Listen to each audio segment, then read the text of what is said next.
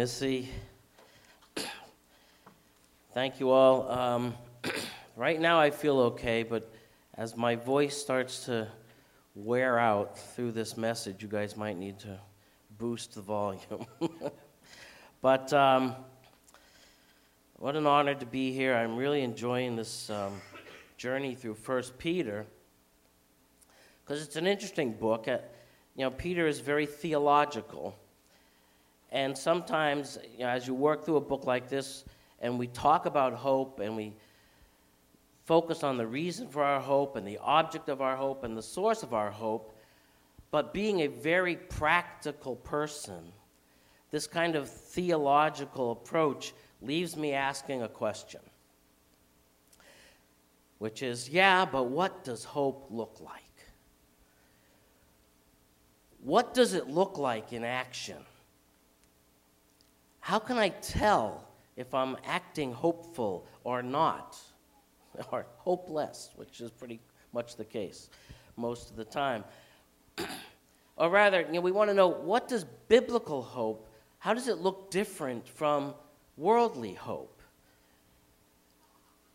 Because there is a form of hope, and probably the thing you're most familiar with, and we all use the word all very frequently, when we say things like, I hope it doesn't rain today, or I hope I get a blank for my birthday, a blank check would be nice, or I hope she likes me.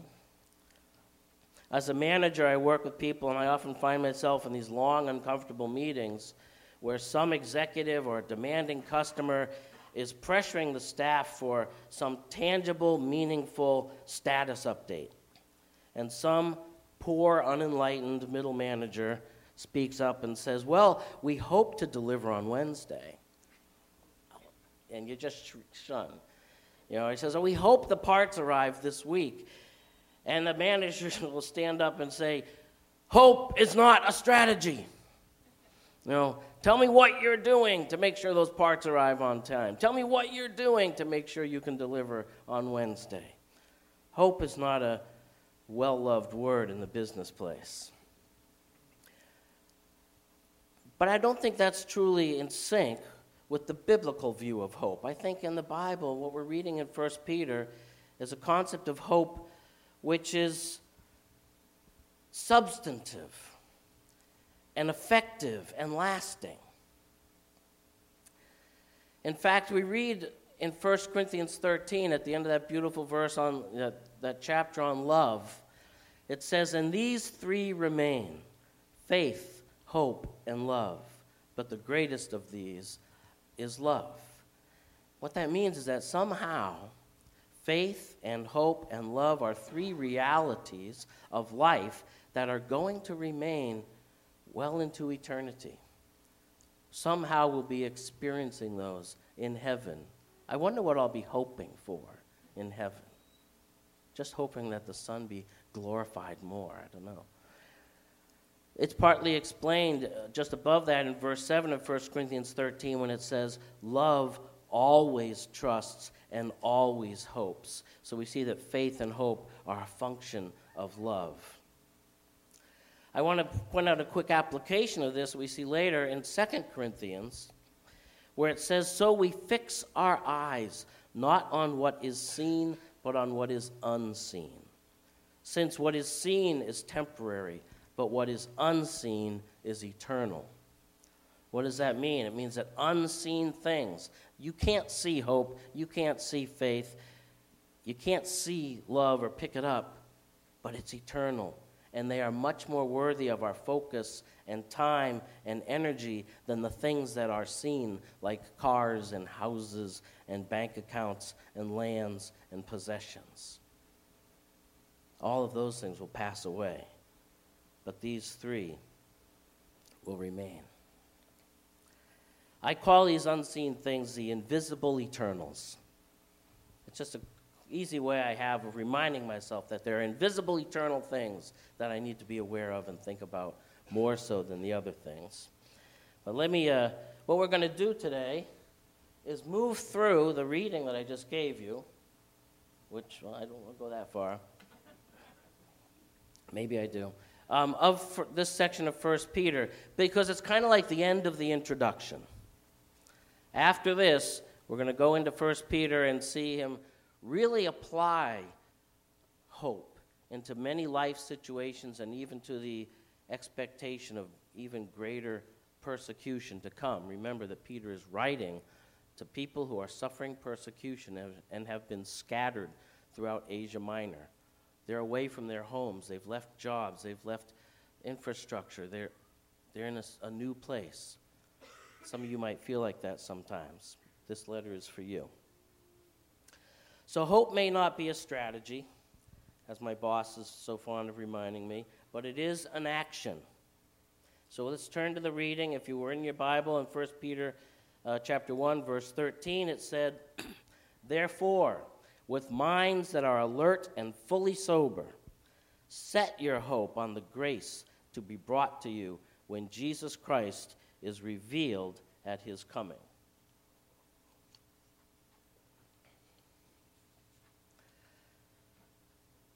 So, what this tells us is hope is not passive, it's not just an emotional indulgence.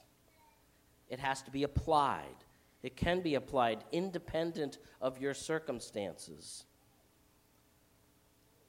And that requires intentionality. It's something that you intentionally do. And you are to be focused and aware of what you're doing. You are to be sober. That is, not under the influence of any foreign substance, whether chemical, spiritual, or moral. If you're hoping for something in Christ, you make sure you're focused on what it is you're expecting from Him. These two directives, to be alert and sober, clearly assume that, that hope is an intentional activity. You might see the same thing written on a sign as you're entering a, a shooting range or an archery gallery.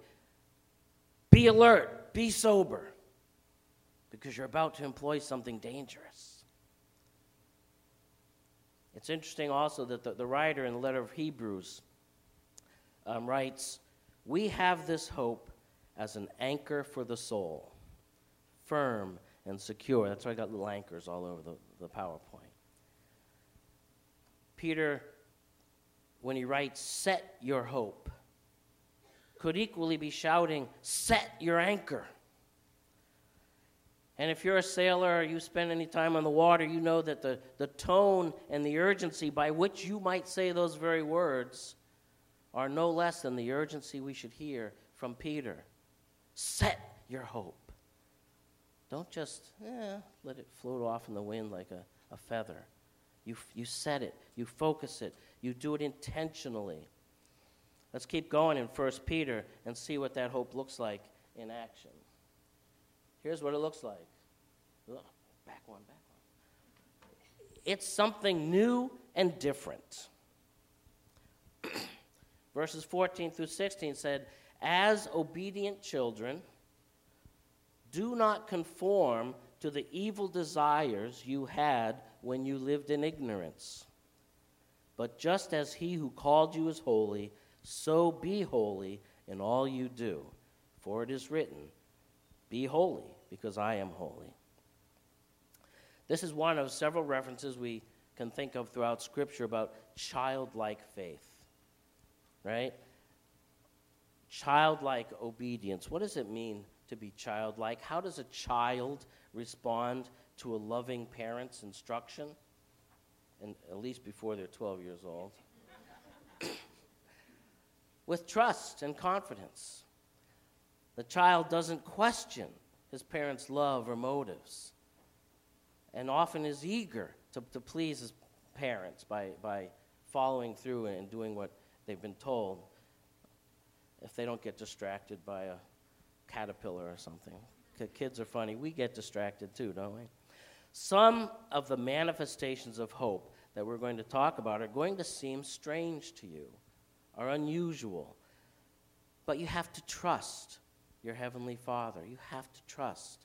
He is trustworthy, as Peter has pointed out already throughout this letter, and will continue to point out as he talks about the power of God to raise Christ from the dead and the value of our faith, which is worth more than gold and silver.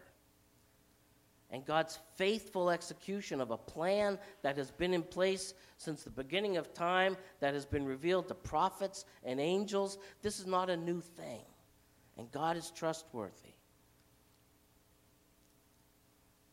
We can count on Him to keep every one of His promises, and so we obey. And we gladly shun those desires and false ideas that, as Peter writes, we once held in ignorance. How many of you know that you were once ignorant? There was a lot of things you didn't know, and there may still be a few things you don't know. and yet, what we re- celebrate in the gospel message is that God has opened our eyes and we're now seeing truth. And we want to intentionally reject the things we did in ignorance and start doing the things that we're learning through the truth of God's Word. Now, Peter goes on and talks about th- this strange quote Be holy because I am holy. What does that mean? Are we to be perfect? Is this a call to godlike perfection? If so, what hope do we have? Because I'm not there yet. I think instead that what this is is a clear reference to those places in the law, that is the book of Leviticus, where this phrase actually occurs, and there's three important ones. The first one is at the end of a long chapter in, in Leviticus 11, which is all about the animals and the types of animals that the Israelites could and couldn't eat. So at the end of that long description, no camels, no pigs, okay for ox, you know, it's, it's crazy. Um, and at the end he says, But be holy, because I am holy. What's that got to do with eating animals? The second place it shows up is in uh, Leviticus 19.2, right at the beginning of the, what we commonly call the, the Ten Commandments. So God walks through this list of Ten Commandments after saying, Be holy even as I am holy. And the third significant place it shows up is in Leviticus 20, at the end of a section dealing where God is warning the Israelites about dealing with mediums and spiritists and all forms of adultery and sexual perversions. He says, Be holy, for I am holy. The point of all of those three sections of the law was to differentiate the Israelites from all the other nations that they would encounter in Canaan. They were going to be exposed to people who ate camels or pigs or crabs, shellfish, I don't know. They were going to be exposed to practices that, for one reason or another, God did not want them to participate in, mostly because He wanted them to stand out as different. And the, Ten God's commandments is the basis of, of a whole legal system that identifies the Israelites as a people who stand for right versus wrong. And the other spiritual and social practices, there might be good uh, reasons not to do all those things. You can rationalize why God would say these things. But the main reason is he wanted Israel to look different from the rest of the nations we are supposed to look different too. We're supposed to look different from this world we're in. The biblical word for that is sanctified. Sanctified means set apart. That's what holy means. Holy doesn't mean you're perfect, it means you've been set apart for a specific purpose. So when Peter writes, Be holy, for I am holy, he's saying, Be different. Be set apart. Don't get drawn in and tempted by the things around you, the culture around you, the behaviors that so much of the rest of the world engages in all the time. We're to be different, we're to be set apart. We have been reserved for a holy purpose. We're supposed to look different, we're supposed to act different, we're supposed to have different beliefs and attitudes and practices than the world around us. And in fact, sometimes we're going to look so different, we're going to look like foreigners. We're going to look like we don't belong here at all. And Paul, and Paul goes, and Peter goes forward in, in verse, um, I'm going to read these in a little mixed up order because he has a strange way of writing, which is, you know, phrase after phrase after phrase tied together. That was a sign of um, a learned style of, of, of writing or, or preaching in those days. We take a very different view. We use short sentences.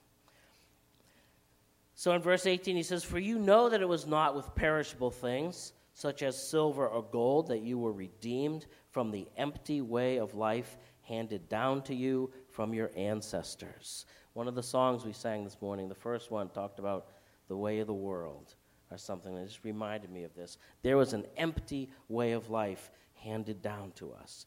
But we were redeemed with the precious blood of Christ, a lamb without blemish or defect. And then verse 17 is sort of like the therefore, which says, So you call on a Father who judges each person's work impartially. So live out your time as foreigners here in reverent fear. So he, he assumes a starting condition where we had inherited an empty way of life.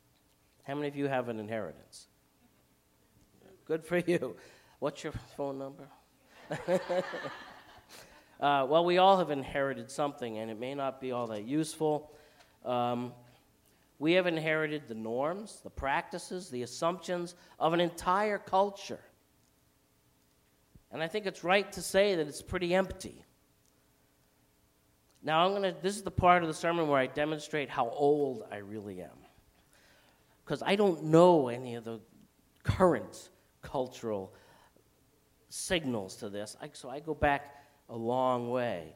But, but the things that we take into our lifestyle and the, and the way we make our day to day decisions are based on foolishness, or what we call empty lifestyle, like a, the idea of keeping up with the Joneses. You know, we just have this temptation to, to want to do what the people around us do. Someone else has an iPhone, I need an iPhone. Someone else has a game box 20,000, I need a game box 20,000. You know, we talk about taking care of number one. The idea of an eye for an eye, tooth for a tooth, revenge. These are just things that come out of the atmosphere, some of them from a biblical, a false interpretation of a biblical sense. Some people say, if it feels good, do it. Or I did it my way. Those are just things that come at us from the atmosphere. And, and here's my pet peeve this comes from 50 years ago. 1968, a song that three different artists recorded and hit, got into the top 10. It was written by a, name, by a man named John Hartford, um, who just recently passed away. I always liked John Hartford's songs, but it was made famous. Let's see, not only, I'm not going to give you names yet. It was rated as the 16th song in the top 100 of the 19th century. Number 16 in 100 years.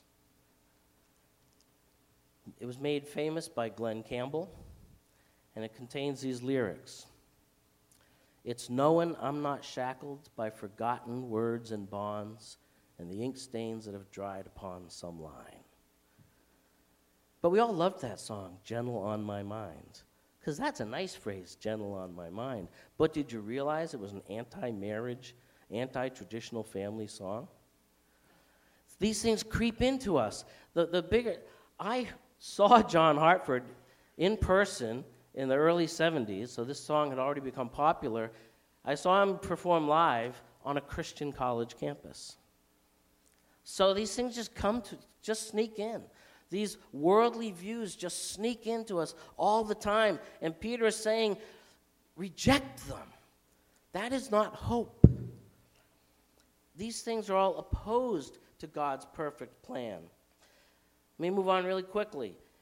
In a book I've mentioned before from the pulpit because it's been really helpful to me called Leading with a Limp by Dan Allender. I have to say that name so you know I'm not plagiarizing but I always say it wrong, so that, that's it. It's Allender. It looks at the five inescapable challenges of leadership, but I find that they show up in almost every area of life. These are five inescapable things that you get to look forward to. And he contrasts our natural way of dealing with them with a later on a spiritual way of dealing with them. Excuse me. And the reason I bring them up here is not because these five these things help me understand Peter better. I really think that Peter helps me understand this book better. And and John, uh, Dan Allender is a Christian writer, so there's every reason to believe that his ideas, which are taken from the Bible, ought to be corroborated by by Peter's writings. Now I have to step through this a few times because I messed it up. There we go. These are the five inescapable challenges of leadership and what you will encounter in life. Merry Christmas. Crisis, complexity, betrayal, loneliness, and weariness. I'm going to give you a very brief summary of what Dan Allender says is our natural way of dealing with these things in our lives. And later on, you'll see that, that Peter does corroborate that. Here what the, here's what they are. Our natural tendency in a crisis is to hide and fix blame. You can turn on CNN every day and see this going on 24 hours. Also, complexity. This was the one most helpful to me as a, as a manager. It's so easy to say, this is the way you're going to do it. To just arbitrarily decide of the black and the white and, and just decide this is going to do it. Or to become dogmatic. That's our natural tendency. Betrayal. Our natural tendency is to want revenge and then, because of that hurt, to become detached and to begin to treat people as objects. So, unless they feed a purpose in my life, I don't need them. That's narcissism.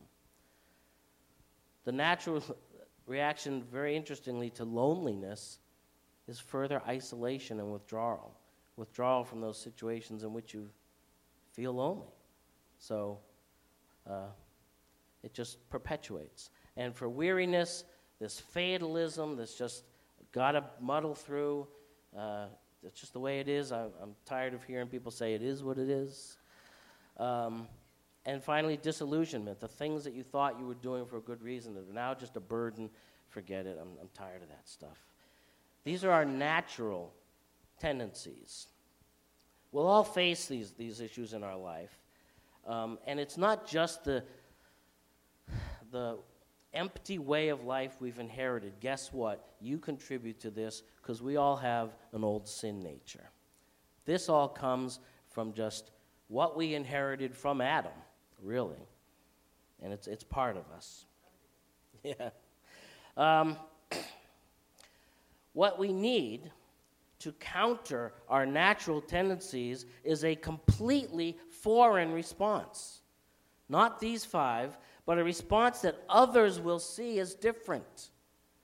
Not the same old, same old that they see all the time from politicians and whoever, whoever else that, that you run into. And often it's a response that we are not comfortable with and which we are grossly unfamiliar with. But Peter just wants to encourage you here as we go through this passage in, in sequence. He takes a little aside to boost your confidence and remind you oh, this is the one I got to go through twice. No, we missed a slide. We missed a slide. All right, I'm going to have to read it to you. The next section in Peter, uh, 1 Peter 1 20 through 21 is just as an aside to remind us of who we're placing our confidence in. It says, He was chosen before the creation of the world, but was revealed in these last times for your sake. Through him you believe in God, who raised him from the dead and glorified him, and so your faith and hope are in God. So, but being reminded that you're not only new and different, but literally foreign looking, may make us a little insecure at times, make us a little unsure of how you know, we're supposed to act. So Peter takes these, this moment here, these verses, to remind us that we are no longer citizens of that of the world. We were purchased with that power of Christ and now belong to a kingdom that, as we just read, was established before the world was made, before any of these out, external cultures or influences even existed. And these practices and attitudes that tempt us, there is a standard in Christ that has been there forever. It was revealed at the perfect time. Do you realize that you're living in a perfect time? That this age in which the gospel has been revealed and you've been chosen to be an example of a godly hope is the perfect time, and you were picked to be here. And, and you're here because others need to see this different way of responding, this different lifestyle. You're here at this time for a purpose. And the power that caused you to believe is the same that raised Christ from the grave and glorified him. Glorified means that he has a seat on the right hand of the Father and fully shares in all the authority and power of the Heavenly Father. So, in case you were feeling a little intimidated, remember who you are. it's good to have a cold when you do that. Now, let's see if I can get onto the right slide here. What else does love look like? It looks like love.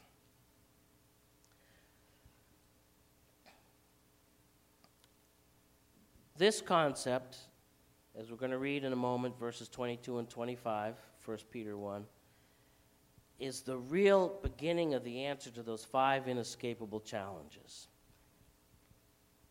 Peter writes, Now that you have purified yourselves by obeying the truth, so that you have sincere love for each other, love one another deeply from the heart. For you have been born again not by perishable seed, but by of imperishable through the living and enduring word of God. For all people are like grass, and all their glory is like the flowers of the field. The grass withers and the flowers fall, but the word of the Lord endures forever. And this is the word that was preached to you. Biblical hope is based on a critical turning point in the life of each one who is a member of this new kingdom, who has responded to the truth that's been revealed. And Peter begins with an interesting assumption which is based on an irrefutable truth.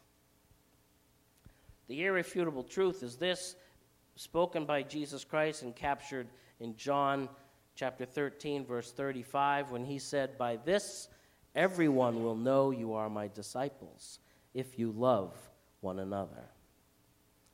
You can take that the other way. It says, I've heard a, a, a preacher once preach, the world has a right to determine whether God exists or not by whether or not they see you love one another. Everyone should know that we are disciples of Christ because we love one another. This is the quintessential evidence of discipleship is love for one another. Love for other people, love for other disciples, love for others in the body of Christ. And the assumption Peter makes as he goes through this interesting statement we just read is that you have purified yourselves. How many of you know that you've purified yourselves? I don't know. When did I do that?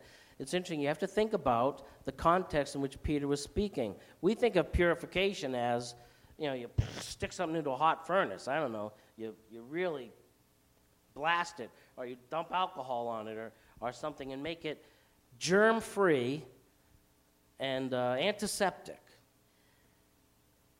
That wasn't quite the picture that Peter was having. Peter is talking to Jews, and when they hear the word purify, they're going to recognize it as the actions you take as you approach the temple and intend to go in, and so you wash. It's a step in the process of getting close to God. It's not effective, it doesn't actually do anything, it's kind of symbolic but it is an important step in that process. And so he's saying, You have purified yourself. You've taken a step to get close to God. How? by obeying the truth. The truth which we've obeyed is to see and understand that salvation is through faith in Christ, not by our own works. If you have encountered that sentence in your life and you've given assent to it and agree, then you've essentially taken the first step in purifying yourself and approaching closer to God. That's the context in which Peter is using it. And so he says, as, it's, as though it's a given, which I don't fully understand, but I believe in the indwelling Holy Spirit that made it happen in me, that once you do that, you now have sincere love for one another. Isn't that amazing? By one thought and decision, another thing becomes true. That's the power of the God that we believe in. And this new life has sprouted not from something imperishable like an actual seed, but by something imperishable, invisible, eternal, the Word of God working in your heart. So, this assumption of sincere love, which is the guarantee of sincere love in us, is the key to hope. And the verse that he quotes here um, the, about the grass is also interesting because that's from Isaiah 40. There are songs written from Isaiah 40 that just don't contain those words in them. Isaiah 40 is a wonderful passage in which God is telling Isaiah what he wants him to communicate to the, to the kingdom of Israel, to God's chosen people. Remember, the people sanctified, set apart, chosen by God for a special purpose. And it begins with this reminder that all cultures, all people, all nations, even you, Israel, are like grass. You're going to fade away. But this is what is true of the God that, that you serve. And I'm going to very briefly capture the, the hot bullet points from Isaiah 40. Some you'll recognize. He says, Shout to Zion, shout to Israel. Here is your God. He comes with power, with a mighty arm. He brings reward and recompense. He tends his flock. He gathers his lambs. He carries them close to his heart. He gently leads them. He has measured the waters in the hollow of his hand. That's the seas Pacific, the Atlantic, the Indian. He has measured the waters in the hollow of his hand. The nations are like a drop in a bucket. Before him, all nations are as nothing. He brings princes to nothing. He blows on them and they wither. Just, there they go, they're gone.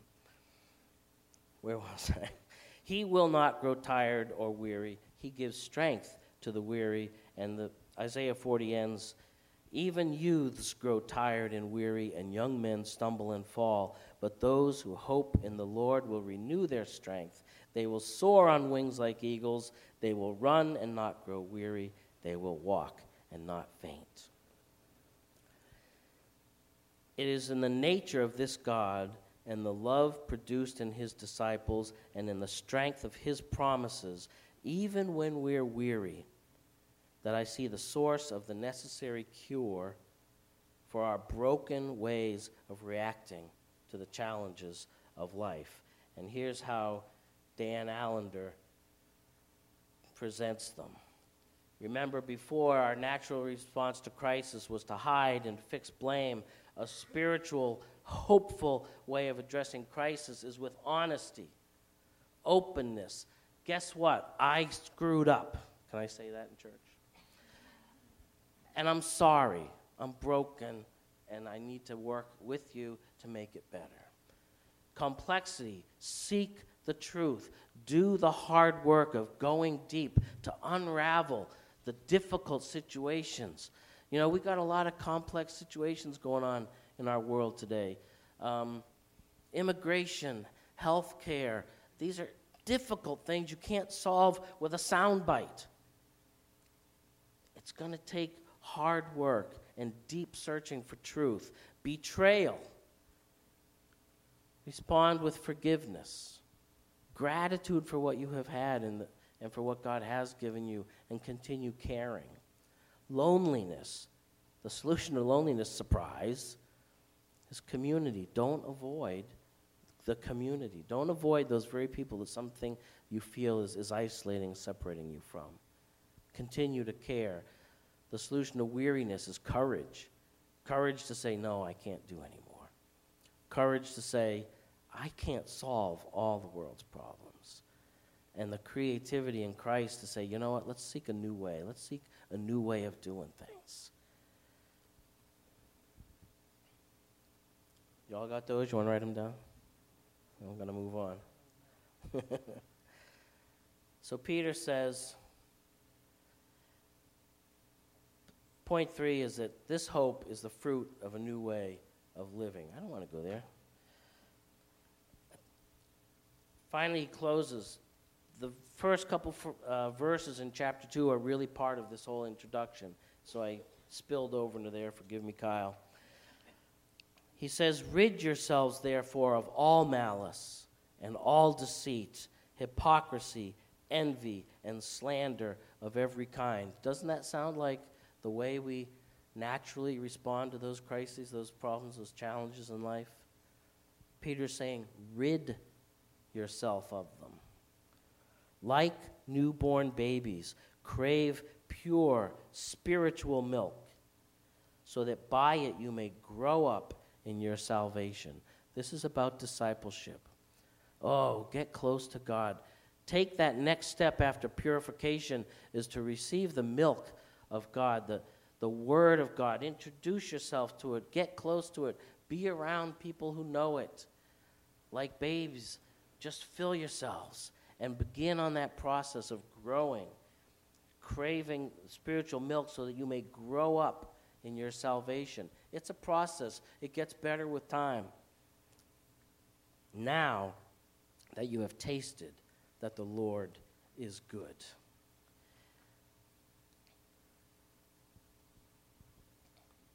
As newborn babes, we will appear very often maybe innocent, maybe naive, maybe even foolish at times.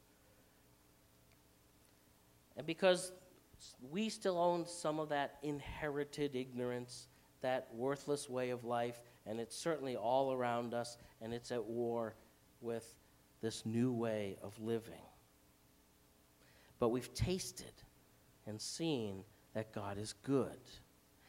And you know, when we say God is good, we have songs that say it. We're not just, this verse lets us realize that we're not just talking about some theological definition of goodness. No, it says that God is good like ice cream. He's awesome, and you can't get enough of him. Our hope is not in some distant theological future. Our hope is in a new way of thinking about the challenges we face every day, today. We have a new nature. We have purified ourselves and we've become obedient to the truth and we're tasting the milk and we're working our way up to greater things. Now, in this age, and that new nature is going to change the way we act, the way we react, the way we solve problems, and the way we set priorities. And it is the overflow of that sincere love that comes from the heart that Peter says is in you by the work of the Holy Spirit. It's there. Start using it. It's important that you remember this because, as I said, Peter's going to take us into some deeper challenges of applying this hope throughout different situations in life and even into deeper and greater trials. So, my word to you today is simply set your hope. It's like an anchor for your soul. Let's pray. Almighty God, the key to all this is the amazing work that you have done in each and every one of our hearts as we first hear and by your Holy Spirit respond to the truth, the marvelous truth of your grace. And so, God, we ask that you do grow us up. You continue the work that you have begun in us until the day that Jesus is revealed and we get to see what amazing things that we get to hope about in heaven. God, you are a great God, and we look forward to all that you're going to do with each of us as we mature in Christ. We prepare our hearts now for communion.